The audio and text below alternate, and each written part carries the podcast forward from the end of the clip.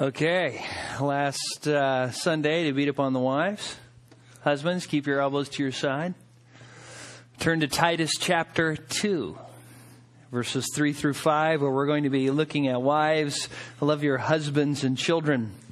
Imagine being invited to the world's greatest vineyard right right at harvest time where the grapes are in big fat clusters all plump and juicy and the owner of the vineyard is there and he says do you see this row of grapes here you can pick as many as you want and you're thinking oh this is going to be good i'll just be able to, to just just harvest lots and he says, Yeah. He says, My, my driver here is going to uh, just take you down the row in the golf cart and you just go, go for it.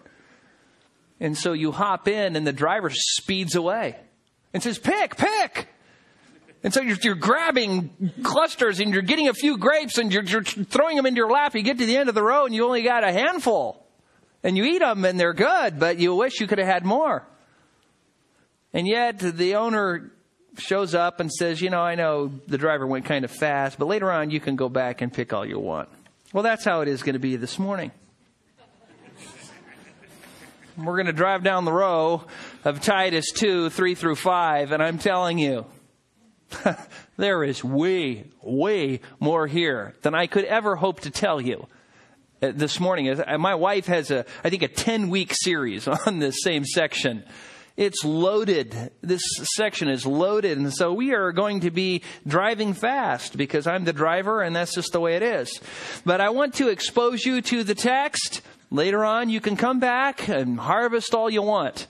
But uh, I want to make sure we kind of get through and you kind of see um, just the big picture of everything God wants women to be in the church. And if you've ever studied the book of Titus, you know that Titus was a pastor on the island of Crete, which is about 35 miles wide and over 100 miles long. It's, it's a big island. And Paul had started the ch- a church there somewhere on the island and left Titus to continue the work. And as you go through the book of Titus, Titus is one of uh, three what are called pastoral epistles or letters written to pastors, 1st and 2nd Timothy and Titus. And those letters were written to pastors of churches to tell them what they are to be and do and what they are to teach the church. And so everything in the book can be divided up into instructions to leaders and instructions to the people they shepherd. And what is interesting is in chapter one, he starts off doing his normal greeting thing, addresses elders, and then he addresses these people who he calls empty talkers, who profess to know Christ, but with their deeds they deny him. And he says these kind of people who say, oh, I'm a Christian and I love the Lord and whatever, but, but don't live for him are detestable, he says. They are disobedient and they are worthless for any good deed. And you may be thinking as you read through this, I was thinking about this, why would he tell him that? Because of this. When you're a pastor and you're trying to teach people the Word of God and they aren't growing and they aren't applying it, it is one of the most frustrating things. It, the most joyful things, like John told his um, uh, the, the, recipients of his uh, little epistle, Third John, that that you know, he had no greater joy than to see his people, his walking in the truth of God's word. Well, consequently, it's a grief when they don't. And yet, one of the things that helps you endure people's unwillingness to obey the truth is when you remember they aren't Christians. They profess to know him, but with their deeds they deny him, which tells you what they really are. And so he does the qualifications for elder. He addresses this certain category of professors, empty talkers.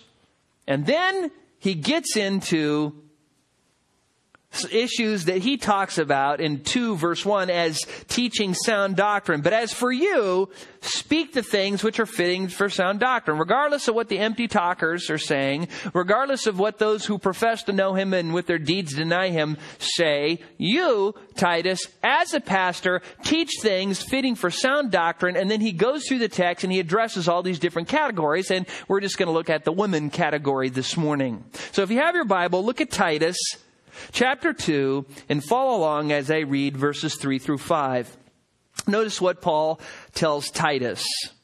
Older women likewise are to be reverent in their behavior, behavior, not malicious gossips, nor enslaved to much wine, teaching what is good, so that they may encourage the young women to love their husbands, to love their children, to be sensible, pure, workers at home, kind, being subject to their own husbands, so that the word of God will not be dishonored.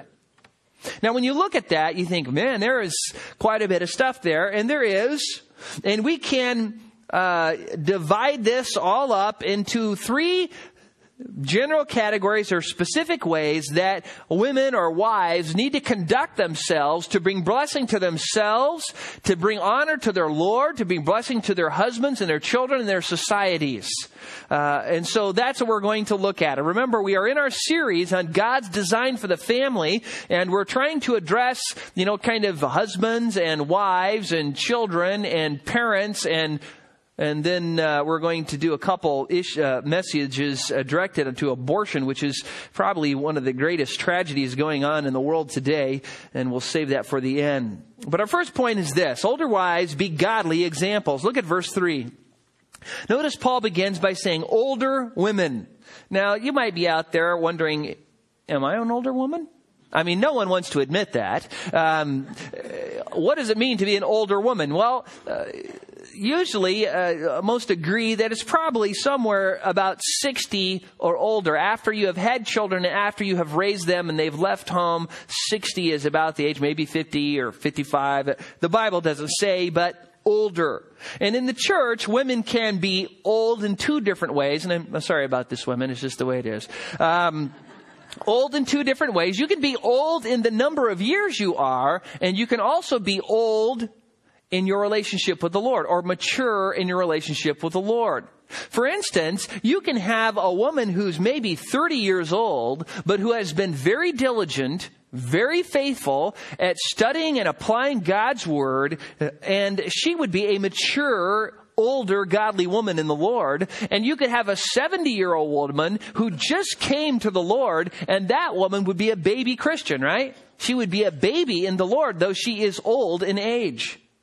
And so it's best to understand this older women as referring to godly, mature women. And of course, the ideal would be to have older, godly, mature women because they would know the Lord for the longest and having walked with the Lord for the longest would have the most wisdom. The problem is, is when Paul is writing to Titus and Crete here, the church hasn't been around that long and so there, there couldn't be any women who did this all of their life.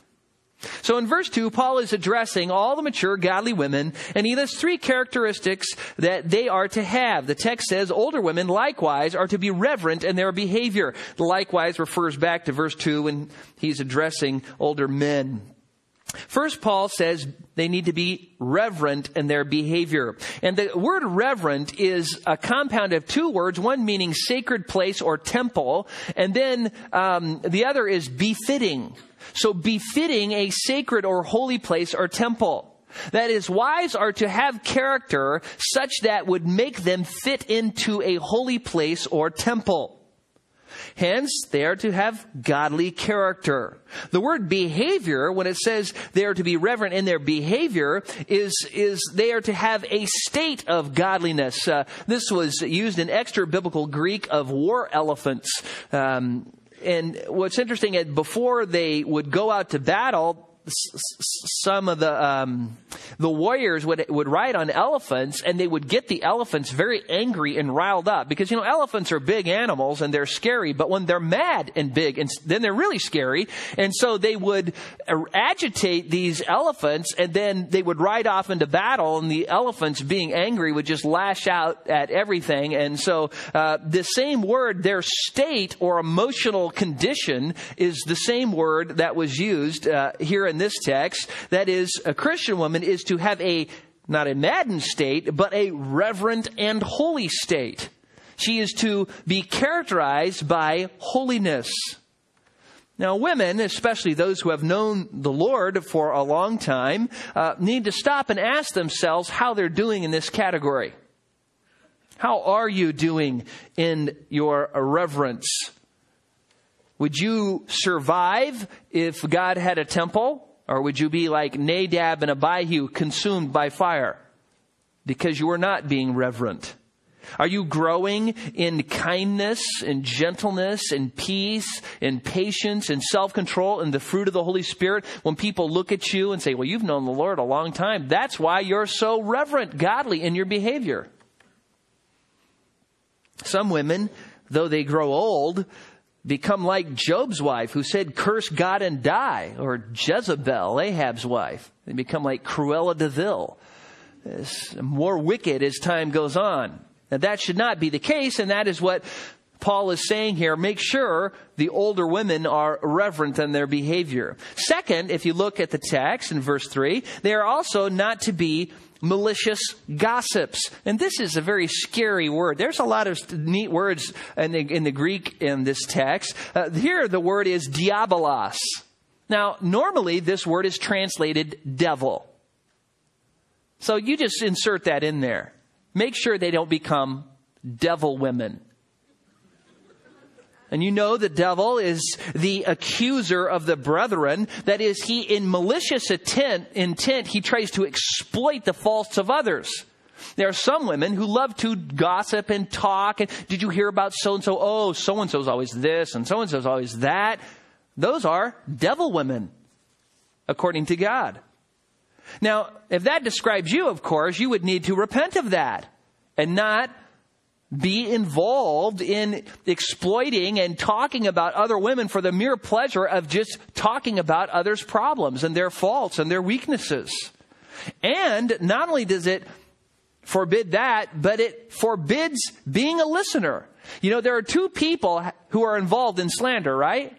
There is the speaker and the, the listener. That's right. So just try this from now on. You women, you're standing around some woman sometime and she wants to say, Oh, did you hear about something? You know, so and so. You just say this. Close your ears, go, Devil woman, devil woman! and run away. And I think that would go a long way. If some woman thought if she opened her mouth, I was going to cry that out and run away from her, um, that might be a good thing to do, wouldn't it? Well, that's what God says is happening here. Don't let them be devil women. Don't, don't be a malicious gossip. Third, verse 3, neither are they to be enslaved to much wine. Now, whenever you have a, a verb that is an action word or a participle, which is another form of a, a verb, uh, there are two different ways that they happen. One is, is, is the subject is the doer of the action. The other way is that the action does it to the subject. One is active, the one is passive. In this case, this enslaved by much wine is actually a, a, word that is passive. It means to be enslaved by wine. It's to let wine get a hold of you and enslave you, control you. We have women in this congregation. A while back, we heard testimonies when Teen Challenge Ministry was visiting here that some women get enslaved by wine, by alcohol, by drugs, and other controlling substances. And if you were to talk to these women, you know, they didn't grow up with their desire to have a profession, to be enslaved to whatever. It happens by small degrees. At first, you know, maybe it's peer pressure and then it's pleasure and then pretty soon uh, they're enslaved and they're thrust into this dark, cold dungeon of of slavery to their own lusts and this substance that has now got a grip on them. And when you think about Titus, and here he is. He's on the island of Crete, and if you look in chapter one, um, Paul says everybody knows that Cretians are liars and evil beasts and lazy gluttons. That you know, drinking was a big pastime. And when you also think that you know, here you are, a lonely woman. You don't have a husband or your husband neglects you and there's no TV, there's no shopping mall. I mean, there's nothing to do. There's no cell phones. I mean, you just, uh, you know, what do you do? You sit around and drink. And that's what a lot of women would, women would do. And pretty soon they would be enslaved to wine and every day was just getting up to get drunk so they could go to sleep and get up and get drunk and go to sleep. And, and we know people like that. And Paul says, make sure, you older women, that you don't fall into that. Don't be enslaved by much wine. Fourth and finally, older women and wives are to be teaching what is good. The word good here is used of objects that are beautiful and people who are morally good and noble and praiseworthy. It, it, talks about character that is lived out. So that when you look at a woman who is good, she would be a woman that you can see her goodness. And so the older women are not to be enslaved to wine, but they are to be teaching what is good, which implies that they themselves must be good. So when you look at your life, women, what do you see there? What do you see there? Do you see goodness? Because that's what God wants to see in your life. That's what other people need to see in your life. And all uh, of the things mentioned in this text are, are great and they're good uh, in your life, but it doesn't stop there. Sometimes, uh, you know, you can grow older in the Lord and your kids leave home and you've been thinking, well, I have my quiet times faithfully. I, you know, keep my house clean. I'm loving my husband. I'm going to church faithfully. I'm going to Bible study. I'm reading good books. And so I've kind of arrived. No, you haven't. All those things are good and all those things should be pursued, but you should also be thinking of how you can take the information you have learned and share it with a younger woman. That's the whole point here. Older women, teach what is good. Teach what is good. God wants the mature older women to disciple the younger, less mature women to teach them what is good, what is noble, praiseworthy, blameless, excellent. And this leads us to our next point. If you look there, verse 4, um, it starts out so that, this is a purpose clause.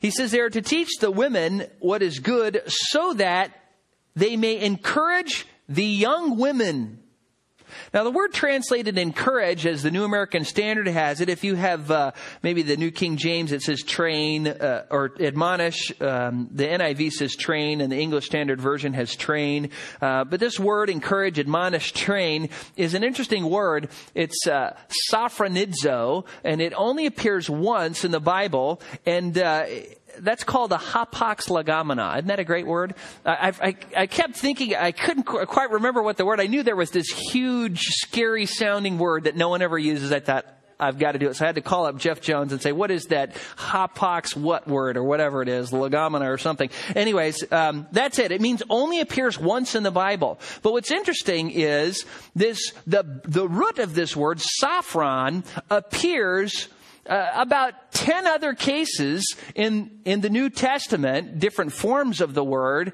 and five of them appear in this near context. As a matter of fact, in chapter 1 verse 8 and 2 verse 2 and 2 verse 5 and 6, it's translated sensible. Sensible. And what's interesting is it is a word that describes, um, it's a compound word, something that is safe and sound, compounded with the word mind, to be safe and sound of mind.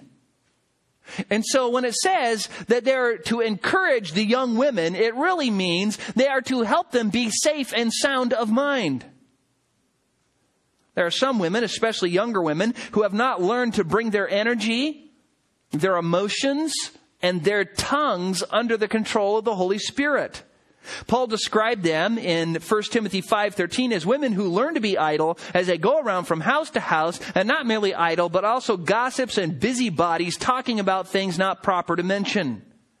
Some women are so uncontrolled in their actions and emotions and speech, you know, they make coffee nervous.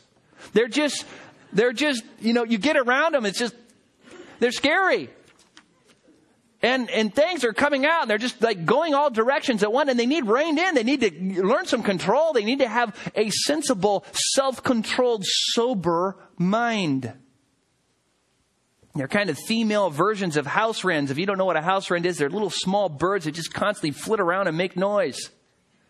And some women are like that, and the older women, this text says, need to make sure the younger women are not that way. And you could paraphrase verse 4 so that they may bring the younger women to their senses to sober mindedness and spur them on to be gentle and quiet spirits which are precious in the sight of God.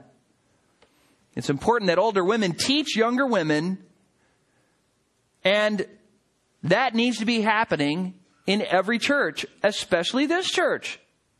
Because we've just studied, now we're accountable. And it is happening, but it needs to happen more. We have many godly women who are teaching other younger women, but we have some women, I know, that you have known the Lord for a long time and you are not helping out the younger women. And I'm not talking about, you know, doing a whole bunch of exegesis and, you know, getting all elaborate here. I'm talking about you as an older woman who's known the Lord, who's read the Word, who's studied the Bible, who's gone to Bible studies, who's heard a million sermons, calling up some younger woman and saying, hey, let's get together for tea or coffee. I'll come over or you can come over and, you know, how's your marriage doing? Now, how's your, how's your new baby? Any frustrations? Any challenges? You know, a lot of times you think, you may think to yourself, but Jack, you know, I know I'm an older woman, but man, I blew it. I didn't do what was right. That is exactly why they need to hear from you. they need to hear you. you. You need to say, listen, honey pie. You know, when I had my sweet young thing and I thought I loved them too much to discipline them, but they grew up to be big monsters. and so don't you do that. See, they need to hear from you because even if you didn't do what was right, you learn from your mistakes. You learn from your mistakes. Older women in the Lord, take a moment to consider the world we live in. Consider the pressures that are on younger women to focus on their externals and things and to pursue a career and put their kids in daycare and let somebody else raise their children. That the goal of life is money and things and prestige. Think of all the bad examples younger women have to face that they, they're constantly bombarded with bad examples in TV and media and the newspapers and magazines. It's just all this bad, trashy, anti-biblical junk that they're constantly exposed to. And you have learned over time that it is junk. And a lot of them need to learn from you that it is junk. And you need to tell them why. And you have things you can teach them. And so, you know, just maybe Try and just, if you aren't doing anything, just try and pick out two women. You know, you look in this congregation. Do we have any younger women here? Hello? Do we have any young mothers here? Whoa! I mean, we're gonna, you know, have to have, you know, I don't know, mandatory abstinence or something. I mean, there's, we have more babies happening here. It's just, you know, we've got, we've worn the finish off the top of the piano with those roses. There are so many babies happening here. There are so many young mothers who have never uh, had a child before, and this is their first time. Do you remember what that was like? You know, when they sent you home, it's like, oh, oh, you know, uh, well, can't you send three nurses with me? Uh, you know, you don't know what you're doing. And that's why you older women need to show up. How you doing? And you know, can I pray for you? Is there anything I can do for you? You know, this is what I learned. This is what I found it worked. And I've heard other people do this. Just share your wisdom. Teach those younger women. You have wives here, people who are getting married and, you know, they're, young women are trying to figure out how to love their husbands and how to take care of their household and how to function. And, you know, you, you can, you have things to teach them. And so do it because that's what the scripture says. Older women are to make sure they do that to the younger women. Now, if you're thinking to yourself, but Jack, what, what specifically do I do? Well, Paul just happens to give us seven things. Look at, uh, um, look at verse four towards the end there, and this is our third point. Wives, love your husbands and children. Being a godly woman, you know, is an easy concept to understand. Just like building a 747 is an easy concept to understand. The concept is not the problem. It's the doing of it that's the problem. And you know, you, you, there's nothing like saying, oh yeah, I'd love to have a baby. But when you get them home, that's the problem. You know, when you're trying to get them to sleep through the night so you can sleep through the night and, you know, you're dealing with colicky babies and, you know, all sorts of things, you know, that happen. And this is what we're talking about here. This is what he's trying to say. And so Paul says, let me give you seven areas. If you don't know where to start, here's seven things. First area is that they may encourage the, um, these younger women to love their husbands. Love their husbands. Now, this is actually an adjective meaning husband lovers.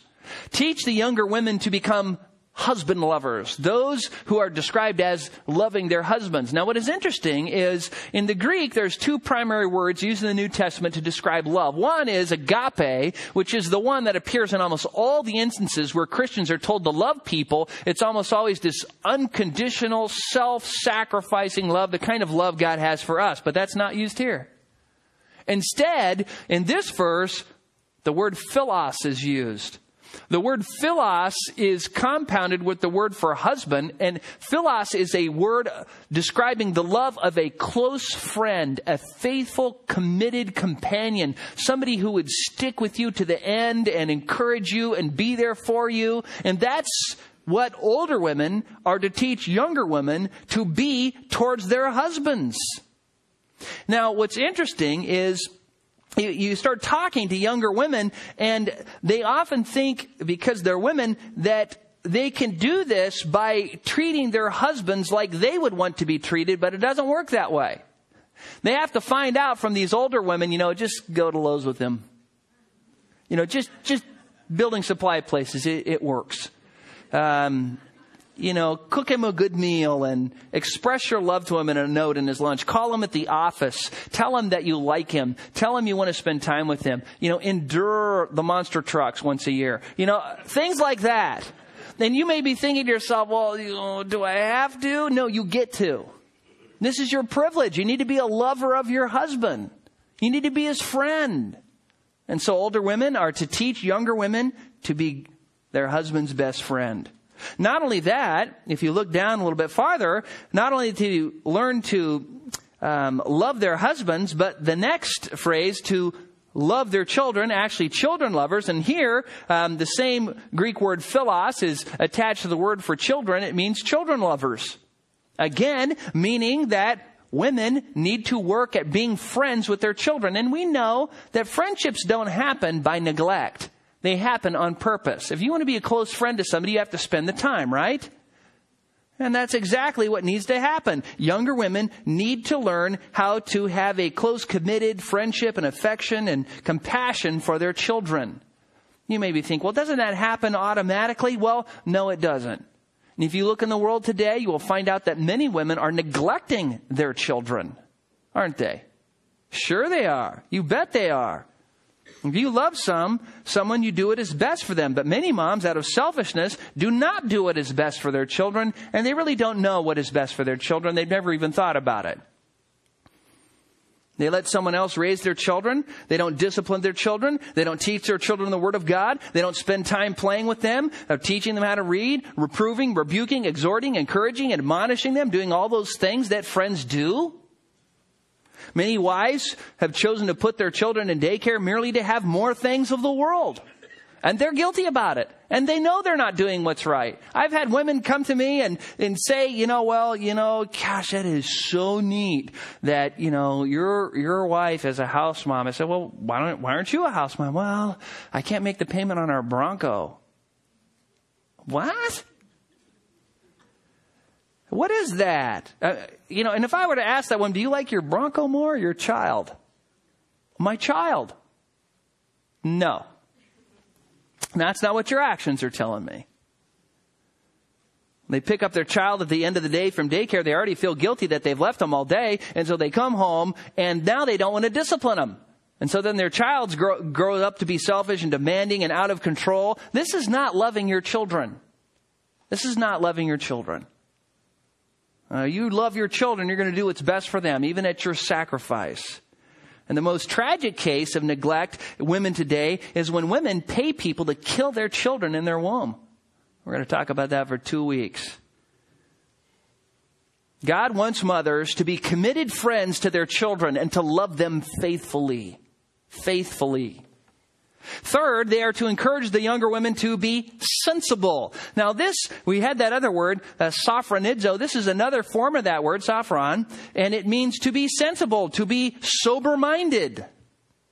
And younger women need to be sober minded. They need to learn how to be prudent and discreet and shrewd and organized and display godly character and, you know, learn the routine to maintain a household. My wife has talked to so many women about, you know, how do you do it? How do you do it? My wife says, listen, when you get up in the morning, get up in the morning. Don't get out there and lounge around in your jammies till noon. Get up at six. Get in the shower. Get dressed. Get your makeup on. Get out there. Read your Bible. Get ready. This is your job. You know, get on it. Women need to learn how to do that. And at first it doesn't come natural. They don't know how to do it. And so that's why older women need to teach the younger women to be sensible, to bring their mind into a well-ordered fashion, self-controlled in the direction of doing what is right towards their husband and children. Fourth, they are to encourage the younger women to be pure. The word, word pure describes moral purity, especially sexual purity. This would include modest apparel, conversations that are honoring to the Lord, thoughts and behavior that is chaste and respectful. Women need to learn this. You know, the other day we went out with some people, and they're sitting in here. I won't mention their names, but we were having dessert. And there, after they started eating that dessert, on the very top, stuck in the caramel, was a fly. Now, they got a new dessert. And they know they didn't eat anything in close proximity of the dessert. I told them that one time me and a friend ate a big bowl of salsa, and when we got to the bottom, there was a fly drowned in the bottom. Um, that kind of ruins the purity of things, doesn't it? It only takes a little bit of defilement to ruin the whole thing. And purity is one of those absolute kind of states. You either are or you aren't. You aren't, you know, kind of. Kind of impure is impure. You know, one fly spoils the whole dessert. So younger women need to learn not to load their mind with trashy romance novels and sit around and watch soap operas and TV programs that aren't pure, that aren't chaste, that aren't respectful. They need to keep their minds and their hearts pure so their lives can be pure. That is why the scriptures say we are to guard our heart with all diligence, Proverbs 4:23, for from our hearts flow the springs of life. Now if you ask yourself, how do I protect my heart? How do I guard it? This is how. Your heart receives information through your senses, what you see, hear, taste, touch, and smell. And so if you're going to guard your heart with all diligence, you must guard your heart from what you see, hear, taste, touch, and smell. Especially what you see and hear, which is where almost all of it comes in. And so if you're going to be an older woman, you're going to help the younger women, you help them be pure by saying, listen, don't look at those things. Don't bother with those things. Those are not going to help you. They're not going to help you be pure. You make sure your mind, your heart, your actions are brought under the control of the Holy Spirit and that they are thinking about modest and discreet things, not things that dishonor God. Fifth, they are to encourage the younger women to be workers at home. I'm telling you, this little phrase right here is the target that the whole world is shooting at. This phrase has come under more attack than almost any phrase in the Bible. The feminists hate this phrase. They just wish it was not here, but it is here. And what it means is workers at home. Imagine that. Now, what I want to do is I want to just take some time to explain what's going on here, why the world hates this phrase, why that that the reason the world hates this phrase is not just because women want to have reasonable, you know, equality with men and, you know, be able to vote and stuff. This is something much more ancient and much deeper than that.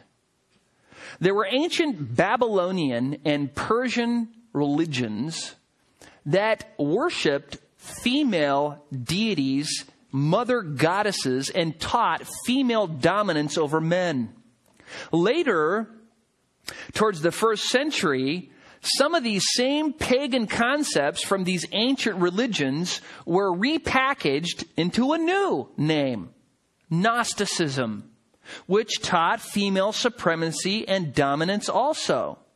More recently, those Babylonian, Persian, pagan religions and New Testament Gnosticism have been repackaged again in the form of feminism. Feminism tries to take these same concepts and apply them and and you know you're, you're just taking the same paganism the same doctrines and repackaging them into different names that you know if a woman um, somehow uh, fulfills her god-given role and loves her husband and loves her children as a worker at home she's being cruelly oppressed that it's a male conspiracy that no, Come on. I read this week, I was reading up on this, and, you know, I didn't have time because it's the way it is. Um, but, you know, there was this one woman who was saying, you know, uh, this feminist writer was saying, you know, what we need to make sure is that no children are raised in a house with a male. Because, you know, male influence corrupts them. We need to teach all people to be more feminine, more ladylike you know what that leads to? Of course, the feminist propaganda is just bombarded in our society, and you know, this whole workers at home phrase is just makes them clench their teeth because they hate it. But listen, being a worker at home doesn't mean you're confined to a prison called home. Being a worker at home means that you recognize God has given you a specific role, and since He is God, since He is your creator, and since He knows what's best, you submit to Him. This is not something men invented. That you realize that loving your husband and supporting your husband and raising your children in the fear and admonition of the Lord and maintaining your household is the best thing for you, the best thing for your husband, the best thing for your children, and the best thing for society. And this does not mean that women can't engage in business outside the home to help support their family. But she could never do that to the neglect of her husband, her children, or her household. Ever. Or it'd be a violation of this text. What every woman needs to know is that obeying God's role for them is right and practicing pagan religion, you know, repackaged as Nazism or New Ageism or political correctness is wrong, ungodly, and sin. Now, what makes matters more complicated is that women today find themselves in situations that make it very difficult for them to obey God's instructions in this text. Very difficult in some cases. And I just want to just quickly survey some of the forces that are fighting against God's will for women and wives and moms. First, when women abandoned their God given role late in the 50s and 60s and started entering into the workplace, the cost of living skyrocketed. Why? Well, because now instead of having single income homes, you have dual income homes. You have what, you know, you have dinks. Dual income, no kid families. And so all of these dinks now have double income and no kids. So their buying power increases. So they're buying houses and buying things and pretty soon they're setting the standard for the rest. The problem is, is some of these dink families, after having raised their standard of living, now the wife gets pregnant. She has a child. But you know, they're used to this new standard of living. They gotta keep up with the Joneses. They've been seduced by the world. And so the husband says, listen, honey, we'll just put the kids, after six weeks, you can put your kids in daycare, go back to work, and then we'll let somebody else raise our children in the most formidable years of their life, which is between the ages of, you know, zero and six. And that's what's happened. Second, when women entered into the workforce, adultery increased exponentially. It just did. All these women are hanging around with these guys. A lot of them are better looking, younger nicer. They didn't know their faults like their husbands. And this led to increasing divorce. And then pretty soon there's all these women out there now who are divorced with children trying to raise those children. They have to go to work to support them. Third, feminism has tried to liberate women from the rigid confines of biblical morality and introduce them to sexual freedom. This has led to just exponential. What I mean by exponential is, you know, rocket trajectory problems. Now there is just an ever increasing rate of single moms giving birth to children out of wedlock. And these women have to support themselves and their children, so their children go to daycare, they go to work. But even if you are a newly married Christian couple, even if you're committed to obeying this text, it is very difficult to do so in a culture that has rejected the Bible and that has built structures around dual income families. I mean, if a husband doesn't have a college education, he finds it difficult to support his family. So his wife can be a worker at home. And if young couples without children both decide to work, they need to be encouraged to live off of one income. They can use that extra income to save or maybe to, you know, save up for a house or to buy one-time purchases, but not to go into debt. Not that they need that income. Because what happens is, is they get into debt, they buy all these things, they get two cars and their home and furniture and appliances and their plasma TV and all their, you know, gadgets and stereos and stuff. And then all of a sudden the woman gets pregnant and they gotta make their payments. And so what happens? Kids go to daycare. Wife goes to work. Many couples get into debt in order to have the things of the world, and they end up selling their children to somebody else to raise. They actually pay them money to raise their children. That's not right. That's not being a worker at home. Ironically, and this is what's very interesting, studies have shown that when most women get that second nice car to commute to work in, buy that nice wardrobe for work, pay for gasoline and maintenance of their car, pay for lunches to eat out at work, they're often not much better off financially and in many cases worse than if they would just stay home and raise their children. But even the ones who are better off, how much better off are they? They got a few more things and a couple hundred dollars more a month to have somebody else raise their children. That's not right. That's wrong. And I know this sermon is directed at wives, but I'm just going to stop right now and address the husbands for one sentence. It's your fault. Because you're the leader of your home. You tell your wife you're not going back to work because that would be a violation of the Word of God. Okay, back to the women.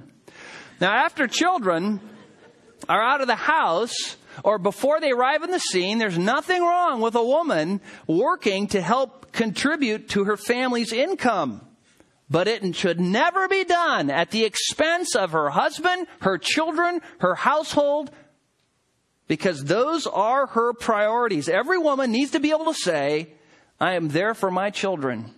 I am there for my husband. I have a well maintained household. I am a worker at home. And if you can't say that, then it needs to change, guys. And for women who find themselves in hard situations, and there are many of them, and this is what makes it so difficult. I know that there are women who get into situations, sometimes they're divorced. Sometimes they've made bad decisions and had children out of wedlock, whatever the case may be. Some of them have just disobedient husbands, whatever. And they are forced to into situations that are less than ideal than what God prescribes in His Word. And for those women, the church needs to come to their rescue. And we need to realize that those women need prayer, they need encouragement, they need to be helped, you know, they need to have light bulbs changed and leaky faucets fixed and you know whatever it is um, the men and women of the church need to pray for them and just be there and love them in tangible ways because they're they're trying to conform to a standard that right now they can't conform to. And so we need to help them in every way we can to survive in their less than ideal situation. Sixth older women are to encourage the younger women to be kind this word is translated kind or good. It just, just, talks about that kind, you know, the fruit of the Spirit, you know, love, joy, peace, patience, goodness, kindness, gentleness, faithfulness. The older women are to teach the women to be kind, to bring their, their tongues and their emotions and their words, you know, under the control of the Holy Spirit. Seventh, they are to encourage the younger women to be subject to their own husbands. And we covered this last week in some detail, but I just want to address a particular area of submission that people often ask about. What do you do? What do you do when you've got this woman, you know, who graduated from Harvard and she's got two earned doctorates and she's got energy to spare. She's smart. She's intelligent. She's a natural leader. She just, she's just, she's a good organizer. She's good at math. She's thrifty. She's whatever. And her husband is Mr. Laidback, Mr. Mellow, Mr. Whatever. And now what do you do? You know, you've got this Irish setter married to a tortoise. And, and a lot of people find themselves in this situation because opposites attract. Okay, so here you are. All right. What do you do? First, the wife realizes that God has made her tortoise husband her head, not her. And she is to submit to her husband. Second, she realizes that no matter what, every wife has to submit to her husband and allow him to lead. It's not her responsibility to lead because her husband isn't doing things like she wants.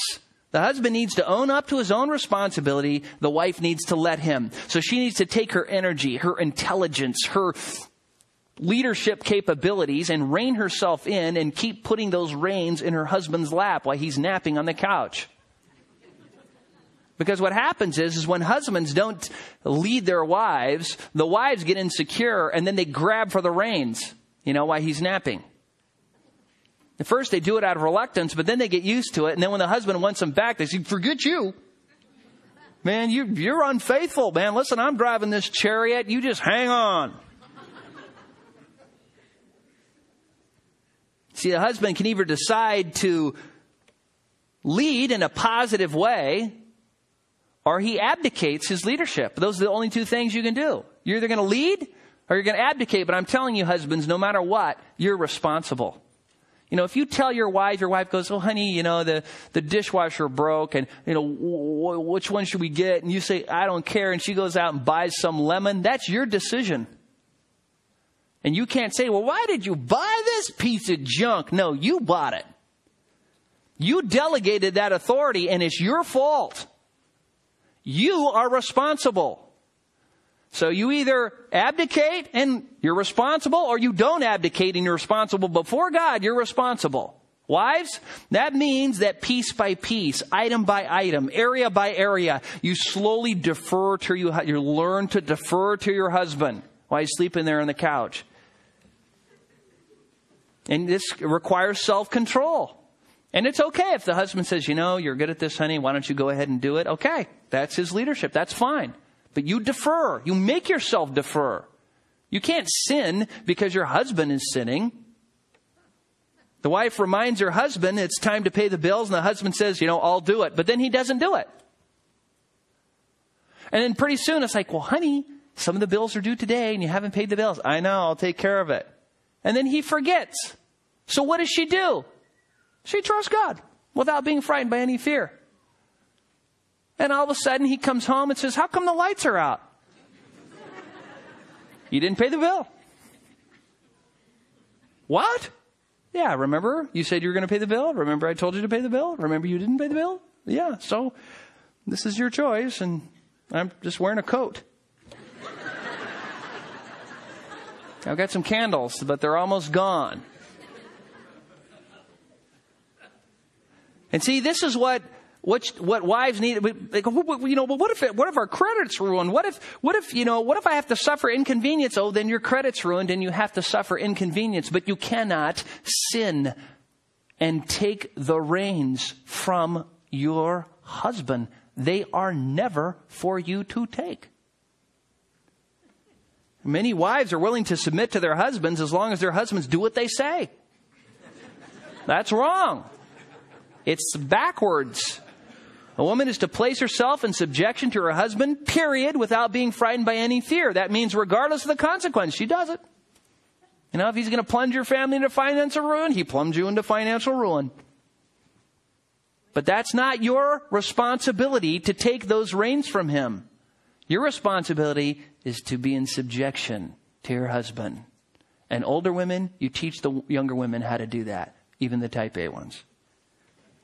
Finally, Paul gives the motive or reason why older, more mature women need to be teaching the less mature women and wives to do all of these things, especially submit to their husbands. The end of verse 5, so that the word of God will not be dishonored. And again, this word here is the word blasphemy in the Greek.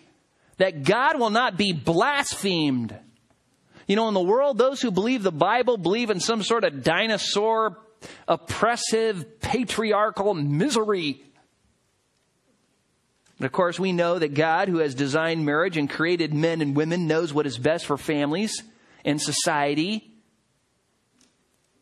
And Christians know that, and so they submit to what God says. And if you refuse to submit to what God says, if you are a woman, whether old or young, and you know what the Word of God says, and you don't submit to it, what you're doing, is you're telling God this listen, God, I know more than you do. You're dumb. I'm smart. That's what you're saying. You're saying, listen, I know you think you know what is best for me, but I want you to know I know what is best for me more than you know. That, people, is blasphemy. And that is exactly what he's saying. So that, it's called a hina purpose clause, so that in order that you may teach them not to blaspheme God. Because when you don't follow God's plan, you blaspheme God because you're basically saying, hey, I know better than you do what is good for me and my family and my husband and my children. You know, we've gotten our whole country and our whole world is in a huge mess because we've followed this pagan religion, repackaged as feminism, into a bad place where women want total equality in every area. And you know what? Pretty soon the men are going to give it to him. The men are going to give it to him. Just imagine the military draft where men insist that half the people drafted are women. Half the Marines, half the Navy SEALs, half the Rangers have to be women and have to be out there in battle. How would you like your 18 year old daughter drafted into the Marines to fight? How many women do you think would survive an entire game of professional football?